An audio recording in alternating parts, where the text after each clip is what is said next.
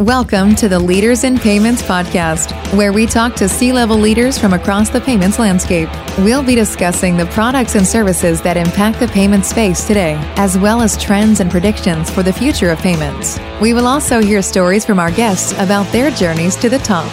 We made so much progress. We continue to make progress, and I really do give credit like JP Morgan as an organization, just phenomenal women's network and the work that we're doing, but just a number of other organizations across this ecosystem and what they're doing, whether it be promoting women in small business, whether it be having a network and workshops, women that have left the workplace and coming back into the workplace, having those types of programs available for them. So there's so much out there that's available, but how do we make that more visible? How do we get more women engaged?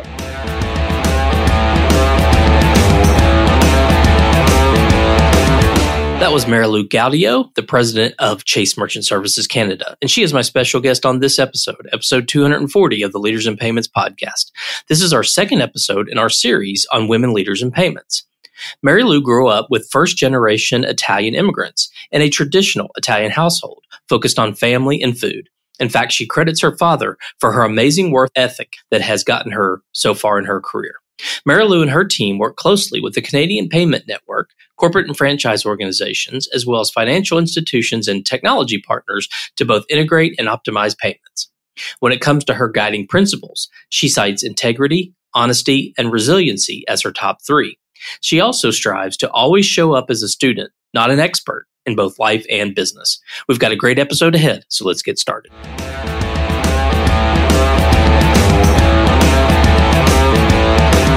Hi, Marilu. Thank you for being here and welcome to the Leaders in Payments podcast. And more specifically, thank you for participating during our Women Leaders in Payments Month. Greg, it's great to be here and thank you so much for sharing this conversation. I am looking forward to our discussion. Yeah, me too. So, first, tell our audience about your role today, and then we'll rewind and we'll talk about your journey and how you got to where you are today. Sure. So, I oversee the Canadian Merchant Services business here in Canada.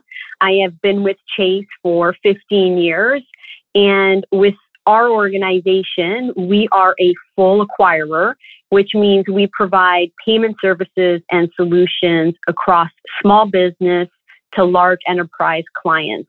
We have a team of professionals ranging from business development, relationship managers, product, consulting, and support functions for all of our clients. We work really closely with the Canadian Payment Network, corporate and franchise organizations, as well as FIs, associations, and technology partners, integrating the payment ecosystem and offerings that we offer. We have an amazing team here in Canada, and I'm really proud of the team that I get to work with every day. Awesome. All right, we're going to rewind a little bit and we're going to kind of start at the beginning. So, where did you grow up and what was your life like growing up? Okay, so I was born and raised in Toronto, and I grew up with first generation Italian immigrants and grew up in a very traditional Italian household with you know aunts and uncles and cousins and extended cousins at the core. And so everything was about family and food and getting together. We had a great support unit guests visiting all the time. I also have family in italy and growing up, because my mom's mom was in Italy, we got to spend a lot of our summers visiting my grandmother. And so that was a ton of fun and got to explore, you know, so many wonderful places in Italy and just the foundation, you know, of my upbringing and some of the, the values. My dad, he had this incredible work ethic, which I attribute much of my discipline related to my work and whether that be, you know, just being independent, how to navigate through things, learning things, you know, how to be challenged or challenge myself. So I was very fortunate. I had amazing parents, an amazing family. I have an older brother and we have a great relationship. He was a very protective older brother, but also, you know, challenged me in a lot of ways to make sure how to do things, how to make sure that, you know, you protect yourself, how to make sure that you know how to do things like, you know, change a tire, you know, if you have a flat tire. So, yeah, I was very privileged in having an amazing family and um, upbringing. Awesome.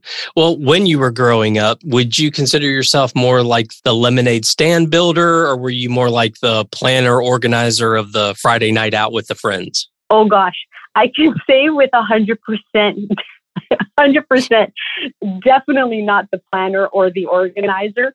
In fact, one of the things I think that would drive my friends absolutely bananas would be they would make the plans, they would spend a lot of time in coordinating and then I would jump in and be like, yeah, no, I'm, let's not do that. Let's do this instead.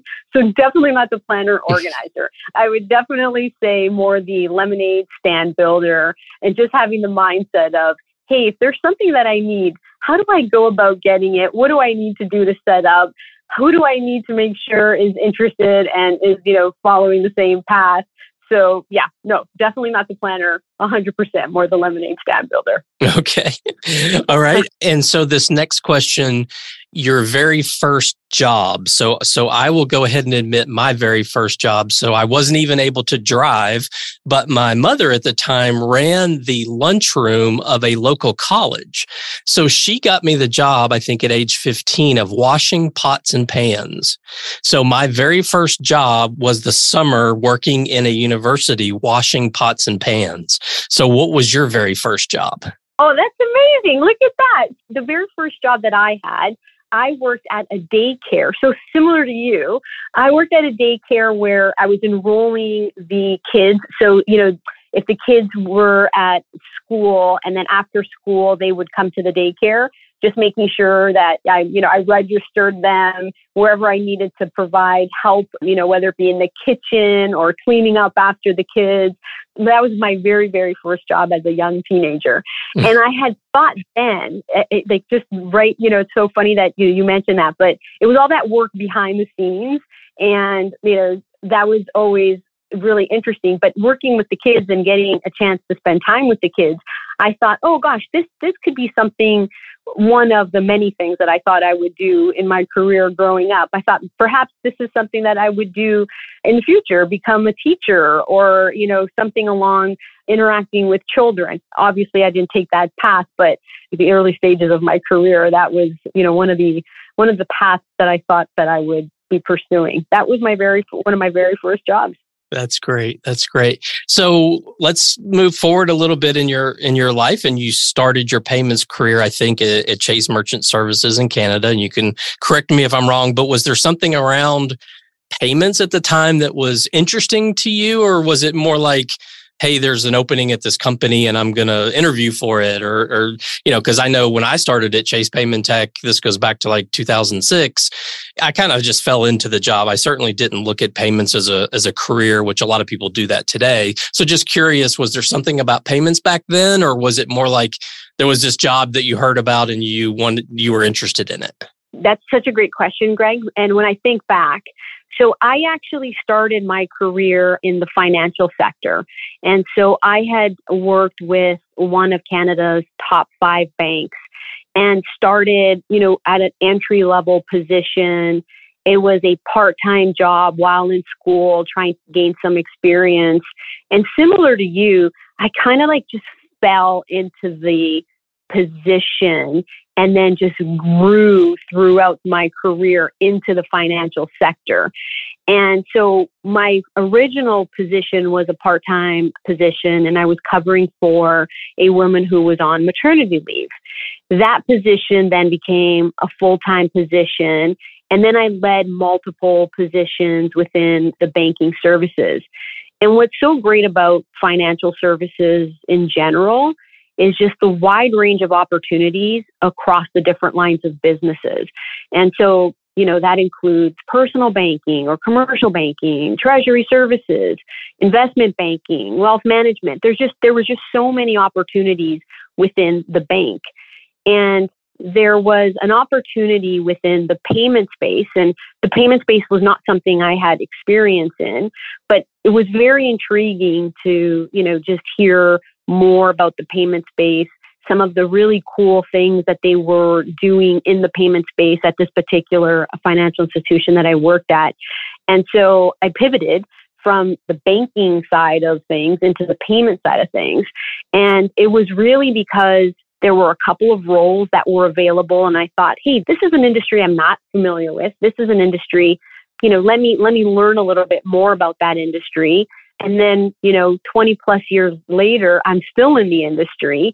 And there were so many opportunities within the payments industry alone, similar, similar to just in general within the bank, but within the payments industry, you know, whether it was back office, whether it be client facing, whether it be finance, whether it be credit. There was all these different there's th- these different avenues that one could pursue. And what was really cool about the payments industry, it was a very niche market at the time. The top banks, they all had an acquiring division and they, you know, I'm going to say probably up until the early 2000s, most of the banks were still in the acquiring industry. And then what ended up happening was you had some of these really big US acquirers that were starting to make their way within the Canadian space. And some of these, you know, most of the Canadian banks decided to exit their acquiring business and sell to these US acquirers.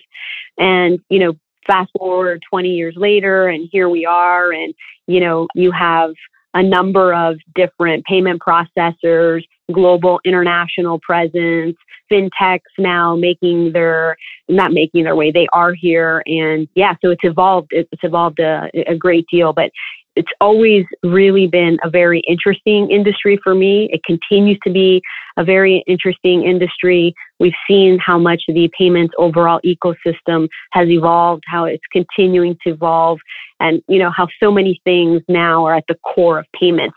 So it's a pretty cool, fun, exciting industry, and yeah, it's been a 20 plus year career within this industry. So when you started at Chase, what what area of the business did you did you start in? I started in relationship management. So I joined Chase in 2008 and we had a, a, relatively small relationship management group and Chase was really growing market share in the Canadian landscape.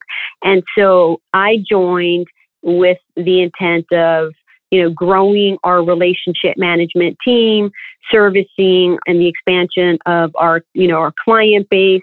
And then, you know, from there, relationship management, client services, also responsible then for, you know, business development within the national space, partnerships.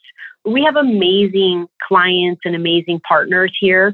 And I've just had the privilege of, you know, working with the customers that we have and our employees over the years. So the role obviously started off in relationship management, it grew into a number of different areas of responsibility, including, you know, some of those that I've cited, as well as, you know, small business, loyalty and retention. And so it was a really diverse portfolio that I was able to be responsible for and oversee over the, you know, over my, my tenure here. Okay. Well, I think that brings us to today. And, and obviously, you've been quite successful throughout your career. So, what would you say are your guiding principles? So, my guiding principles and foundation for me and my style and just the way I like to interact with people and in turn how you know I, I ideally like to be have people interact with me first and foremost integrity honesty I think those are core and at the foundation of, you know, who I am and the expectations I have. But also just, you know, the ability to be resilient. You know, many times in our industry and, and, and, and in life for that matter, you just have to be prepared to pivot. And what does that mean? And how do you plan for that? How do you make sure people are aligned? How do you make sure people are prepared for that? In addition, I always like to be prepared to the best of my ability, regardless of what it is, whether I'm you know, working with a client, whether I'm entering into a meeting, uh, whether it be entering into a, a work session, I always want to make sure that I'm well prepared. I have all my facts. I have the level of information I need in order for me to make informed decisions. It's important for me to listen and hear what people have to say, to be inclusive. And then for me personally, it's just the, what's really critical, I think, just in general, is continuing to learn to learn new things, to be challenged. Those are, you know, really, I think, at the foundation of my principles on a regular basis. The other thing I would say that's really important is just surrounding yourself. This is really both personally and professionally. I really like to surround myself with people with positive, you know, positive energy, positive intent. I have been very fortunate. I have an amazing team of people who share the same guiding principles. And there are so many moments that we encounter that, you know, whether they be good times or challenging times, you know, the ability to work in collaboration, share a vision, have, you know, equal minded individuals that are driven to get things done for our people, for our clients.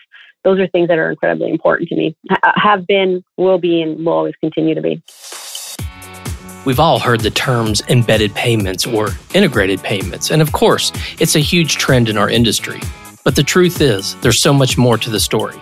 So, in collaboration with NMI, the fully integrated payment solution built to scale, we've launched the Be Solid campaign, where we're exploring embedded finance with guests from leading companies like KeyBank, Bain Capital Ventures, and more. To listen to the latest episodes, visit leadersinpayments.com or nmi.com slash resources slash podcast. In a world full of squares and stripes, be solid. Next question is kind of about those eye opening moments in your career. I think we've all had them, and I certainly have. So maybe could you talk about a few of those eye opening moments in your career? Oh, gosh, where do you start with that, right, Greg? right. there are so many eye opening moments for sure. But I would say, you know, earlier in my career, I felt like I always had to be the expert on everything. And I felt like I always needed to get into the micro details, had a hard time trusting anybody. Like if I wasn't doing it, would it get done right? Would people give it the same level of attention that I would? And just incredibly particular in terms of my quality of work. And so what I've learned throughout my career, and it, it, certainly comes with experience for sure, is that I don't have to be the subject matter expert on everything. You know, surrounding yourself with strong people and asking the right questions and the right level of information to make informed decisions. That for me was one of those things where it's like, oh, wait, it's, it's okay. You can let go. You can give people, you know, full autonomy. You just have to make sure that there's, you know, a, a certain expectation of things that if you're looking for information or requesting of certain things to make decisions, the format in which it's done, the type of information that you're looking for, the level of information that you require. And, you know, that just helps everybody just be more productive. The people that are coming to you to make decisions and people that want to make sure that you're informed with those decisions, those sessions become much more productive and way more streamlined. So you're in a position where, hey, everybody's done their homework, everybody has the facts, we're exchanging that information, the timing in which that information becomes available, how we digest that information, how we talk about what's required. It's just it's a much more streamlined way of making decisions and you know, leveraging people to help gather that information and be available to just make more informed decisions in a much more productive way. That's been a, a big eye opener for me where it's like, yeah, you don't have to be the expert. You don't have to be the person, you know, getting all the micro details and that, you know, it's okay to trust people. There's much smarter people out that are doing, you know, great work and you just have to like give people that autonomy and just make sure that you have the facts and the right information to make informed decisions. I would say that's one eye opener. Another eye opener for me is this is probably one of those where you learn from others on things of what not to do, if that makes sense. Mm-hmm. And so throughout my career, you know, I've had people that I've interacted with that I've had, you know, just a great deal of respect in terms of how they manage people, how effective they are, how successful they are, and how they operate. And I've also had people where I have not had that same level of respect and how they interact with people and different styles. And so my biggest eye opening moments in my career as a leader and quite frankly, as a human being, is to learn from what some of those people have done and not make those same type of, I don't want to call them mistakes, but not practice in that way where it doesn't drive the same type of behavior. And, you know, it ties back to your question earlier around guiding principles and, you know, why those guiding principles are so important, whether that is communication style, respecting one another. I totally appreciate we are and, and, and you know diverse perspectives is so critical and we're not always going to agree but it's how we apply, it's how we speak to one another, it's how we collaborate, it's how we come together, and you know how we drive moving forward. Those are some of those things that are you know just in your career. Those are some of the lessons learned and some of the eye-opening scenarios where I think that just really contributes to the, the, the person and the leader that you become. Yeah, totally agree. Well, let's switch gears a little bit and talk about women leaders in payments. So, what letter grade would you give our industry and why?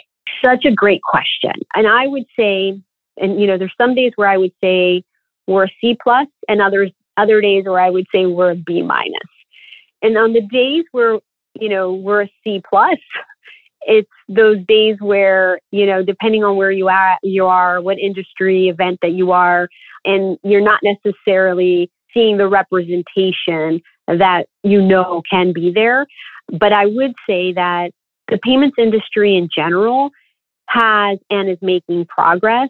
When I look around the Canadian landscape and I look at some of the movement at the senior level, and you look at the heads of, you know, Visa, MasterCard, American Express, they're all led by women. And I think that's absolutely amazing. And I think there are platforms in this industry that really allow for the greater vis- visibility and recognition within our industry to help promote this just breadth of opportunity for women. And so, you know, areas that I'd like to see more of representation include, you know, areas like in technology, architecture within the payments industry. You know, we're seeing progress for sure on the product design. And certainly, you know, strong areas include like, you know, client facing and business development. But I do think there's always room for us to do more. There's always room to, you know, do better. There's great platforms to allow people to, you know, get to know some of these uh, the amazing talent that we have within this industry. And so, yeah, so depending on the day that you ask me, but I'll, I'll say that the average right now is, uh, I would say a B minus. Okay. Well, what are the things you think as an industry that we could do better or we could do differently to make it better? I would say continue the promotion of women in senior roles, challenge organizations to achieve like specific targets and goals, making sure that we recognize, you know, the nuances for women in their career path and build support policies for employees, challenge organizations and get involved in active women's networks. I think those are, you know, some things that I would encourage. I think those are things that I think are important. I think, yeah, the community, our involvement, and lead by example. I think those are all very critical. Okay. And some of these things we've we've seen, right? I mean, there there have been advances to your point earlier, but there are still other changes that need to happen. Like what can companies, you know, like Chase do or or other companies like to make these changes, you know, happen and and when do you see them happening? I mean, it's easy to talk about it, but it's the execution of it, right? That's always a, a challenge. Like when do you see us getting to where that C plus B minus becomes an A? How do we how do we get there and when do we get there? And the great news is we are getting there. We're making so much progress. And I think that's fantastic. And I think the how we get there are some of the things that, you know, that I was mentioning a little earlier. And I think, you know, when you think of the payments industry as a whole, just the visibility around the offering of the different career options, then mm-hmm. the financial, client facing, architecture, technology. I think, you know, just making a, the ability to have these networks available for individuals to self promote, to network. I think those are very important because the opportunities are there And it's how do you make sure that you are going out there to attract that talent, to grow that talent, whether it be internally or externally? What tools are we providing? What avenues are we giving individuals to, you know, enter into this space or learn this space? And I really do respect in the payments ecosystem, we have active platforms like the Women in Payments or PayTech Women, and they are amazing, you know, uh, platforms that offer that network availability and promotion and you know encouragement in terms of like hey these are these are the range of different options in this payment space. And these are like different sponsors and different leaders and different ways of you know getting to know these individuals. And whether that be through you know companies championing and promoting some of these organizations or just even internally leading these types of uh, networks for women to have a path forward, whether you know it be mentor programs or sponsorship programs. So I think there's there's a number of different avenues and different platforms that are currently available. But how do we adopt those platforms? How do we make those platforms more visible? How do organizations internally, you know, follow suit to offer those different types of scenarios and opportunities for others to get informed, educated, uh, provide the opportunity to get in front of, you know, different individuals from, from an exposure, from an experience perspective. So I think we are, we made so much progress. We continue to make progress. And I really do give credit like JP Morgan as an organization, just phenomenal women's network and the work that, you know, we're doing, but just a number of other organizations across this ecosystem and what they're doing, whether it be promoting women in small business, whether it be having a network and workshops, you know, women that have left the workplace and coming back into the workplace, having those types of programs available for them.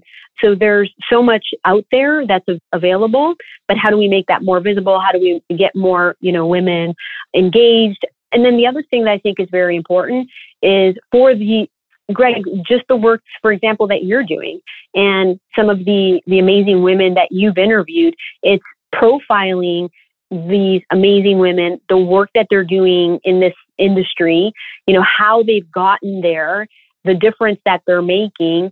And it's giving other individuals an opportunity to learn about these individuals, what they've done, their career path, how they got there. It gives them a platform hey, this is an individual maybe I can reach out to in LinkedIn and get some more information. But it's really providing folks a ray of information where they can make some informed decisions about, hey, how do I contemplate, you know, a career in this industry? What are the options that are available for me as an individual that wants to enter into this industry? You know, once upon a time, one may have thought, oh gosh, you, you maybe it's just on the technical side, but that's far from the case, right? Like, as I said earlier, the payments industry offers just a spectrum of different opportunities. If you want to be somebody that's client facing, you have that opportunity. If you want to be somebody within research and design, you can do that. If you want to be somebody that's rolling out and creating new products, you can do that. It's so much more than, you know, this just this perception that is just one sided. There's a array of opportunities and there's so many women that have led the way, that continue to lead the way. And I just think it's great for women and individuals just to, you know, when they're contemplating their career and what they should be thinking about, these are all the things that are available and for people to have some exposure to. And that helps them educate themselves in terms of what their options that are available could look like. Yeah. And, you know, part of our platform, we do a couple of special months every year. So we do diversity and inclusion, we do women leaders in payments, and we do financial inclusion.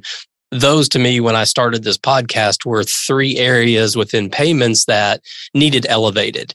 And I felt like Agreed. if I right? If I could dedicate a month to those, have people on who can talk about, especially for women leaders in payments, you know, people like you who have been successful. What are the keys to you being successful? Are there, you know, younger females, women listening to this show that are going to hear you and it's something's going to resonate that you say? So trying to, I guess, you know, broadly is, is provide a platform for, you know, those three things is, is kind of was my goal.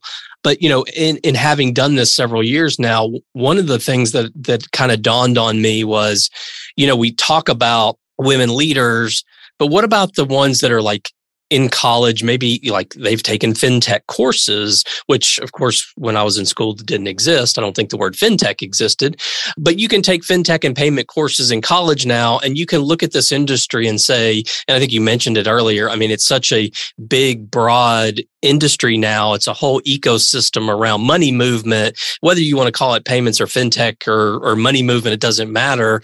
I think kids are coming out of college and they're like, oh, I want to build a career. Well, let's say someone just graduating from college, they come to you and they say, Hey, what do I need to do to be successful in the payments industry? What would you tell them that they should do to be successful? Oh, and I love this question. And I love this question because I have a regular opportunity to have, you know, this conversation, whether it be with analysts or students. It is something that, you know, is just so important for us to be able to, you know, coach or give advice in those scenarios. I would break it down and there's, you know, four or five. One is, you know, get the skills. So as you, you know, may in your career have experienced, but in the past, women weren't historically involved in what we classify as STEM, so like science, technology, engineering, mathematics, right from the early education. That's changing, and I love that, and it's great to see that's changing. So I have nieces, and so you know, it's always a matter of like, like saying to them and to others, like encouraging your daughters, your nieces. They're the future. They're the future of this industry. They're the future leaders and their skill set in, in this workplace or other is so valuable. So get the skills, right? Get the skills, really critical. Abilities. When we talk about emotional social intelligence is so important. And I think what happens a lot of times is people sometimes take that for granted and what, you know, why is that important? And it's important because you need to be in a position on, you know, how do I need to be thinking about this? Critical thinking is so imperative to think about innovation. That has nothing to do with gender. That just has to do with how you are adapting to certain things, how you need to be exposed to certain things. And then in the industry of payments, this is so important because that's how you progress in the payments industry. Communication. Communication is the one area I think for all of us, it, and regardless of industry, I think it is so critical to make sure that your voice is heard. If you're sitting at a table, make sure people know who you are, what you what you represent, and that you have an opinion. And one thing that I, I emphasize a lot is if you're sitting at a table and you have an opinion and you need to, you know, make a comment or question something, don't walk away from that meeting without taking the opportunity to do that in that meeting and not do it outside of that meeting because your voice needs to be heard during that meeting so people understand who you are and what it is that you're trying to say. And what I've seen happen is because the payments industry, and Greg, you know this just from your experience, the payments industry is incredibly complex. And if you're in a meeting and you think that people understand or people know and people are not asking the questions, and then they're walking away thinking that they understood something and it's not what they understood, that could lead to, you know, just more work and frust- like just frustration, etc. Mm-hmm. So just make sure that you're communicating, you're asking questions, and that you have a voice and that your voice is heard. The other thing that I would recommend, and I do this for myself as well, is just continue to stay informed.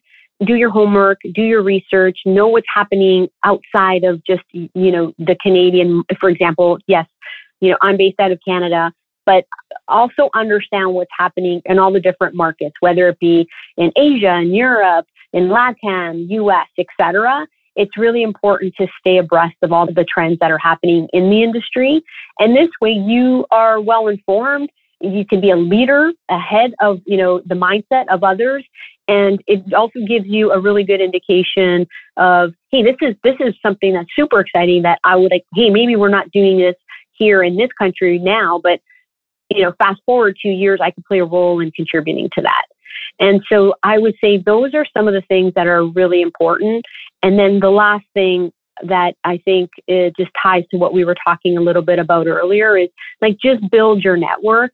Just who are some of the key people that you need to be familiar with? How do I reach out to people on social media, whether it be LinkedIn or others? How do I participate in these women's events? How do I make sure people know who I am, what I can contribute? How do I get more informed of what they're doing, how they're doing it? Those are some of the things that I would say or give advice on. I think those are all really important. Yeah, I, I think those are all very important. I can't I can't say one was would be more important than the other. I think you're right. You kind of bring it all together and that's that's some great advice. Let's wrap up with this one final question. Maybe tell the audience a little bit about what Chase is doing specifically that helps foster this environment where, you know, women can be successful and, and can bring their full selves to work, you know, and be successful. So maybe talk a little bit about the, you know, what Chase specifically is doing in this area. I am so proud of the organization that I work for and the just social economic responsibility around just making a difference and so we have a uh, women's network here at Chase, and it really embodies a number of the things that we talked about. But we're incredibly active on the Women on the Move effort, and it's really providing, again, a platform, a network for women to hear other women and their career journeys. You know, we have a fast forward program that provides personal and professional development journey. We also have Men as Allies, and this is a great program that we offer where you have, you know, men within the organization, and it's a buddy program, kind of like a mentor slash sponsorship. So partnering with senior male leaders and women and employees, and we do a number of different events on that front. We're very active in sponsoring different women programs, whether it be women in payments, whether it be pay tech women, but it's just making sure that we are providing that level of support, that sponsorship, the engagement model. And, you know, those are just some of the things that we're doing, but we're very active on this front and we have amazing women that, you know, volunteer their time in these programs to really make a difference, provide the ability to have different venues in order to bring women together to make sure that women have the right tools, the women have the right information, the right, you know, level of support in order for them to be successful. And so, yeah, it just makes me very proud to be working for an organization that uh, takes this amongst other, you know, social causes very seriously. Great. Well, Marilu, we've had a, a great conversation so far. Is there anything else you'd like to add before we wrap up? Gosh, I would just say, Greg, I really appreciate you uh, taking the time to meet with me. I want to thank you for the difference that you're making in this platform to allow for, you know, the different individuals that you're interviewing on a regular basis. And I think, you know, we all take inspiration from amazing men and women and how we can influence and affect change. And so I think it's, you know, on all of us in order to take down those blocks and open the path and just provide whatever support we can to individuals to all individuals to be successful. Great. Well, thank you so much for being on the show. I know your time is very valuable, so I really appreciate you being here. For sure. Thank you so much, Greg. And to all you listeners out there, I thank you for your time as well. And until the next story. Thank you for joining us this week on the Leaders in Payments podcast. Make sure you visit our website at leadersinpayments.com, where you can subscribe to the show and where you'll find our show notes. If you enjoyed listening, please share on your social channels as well.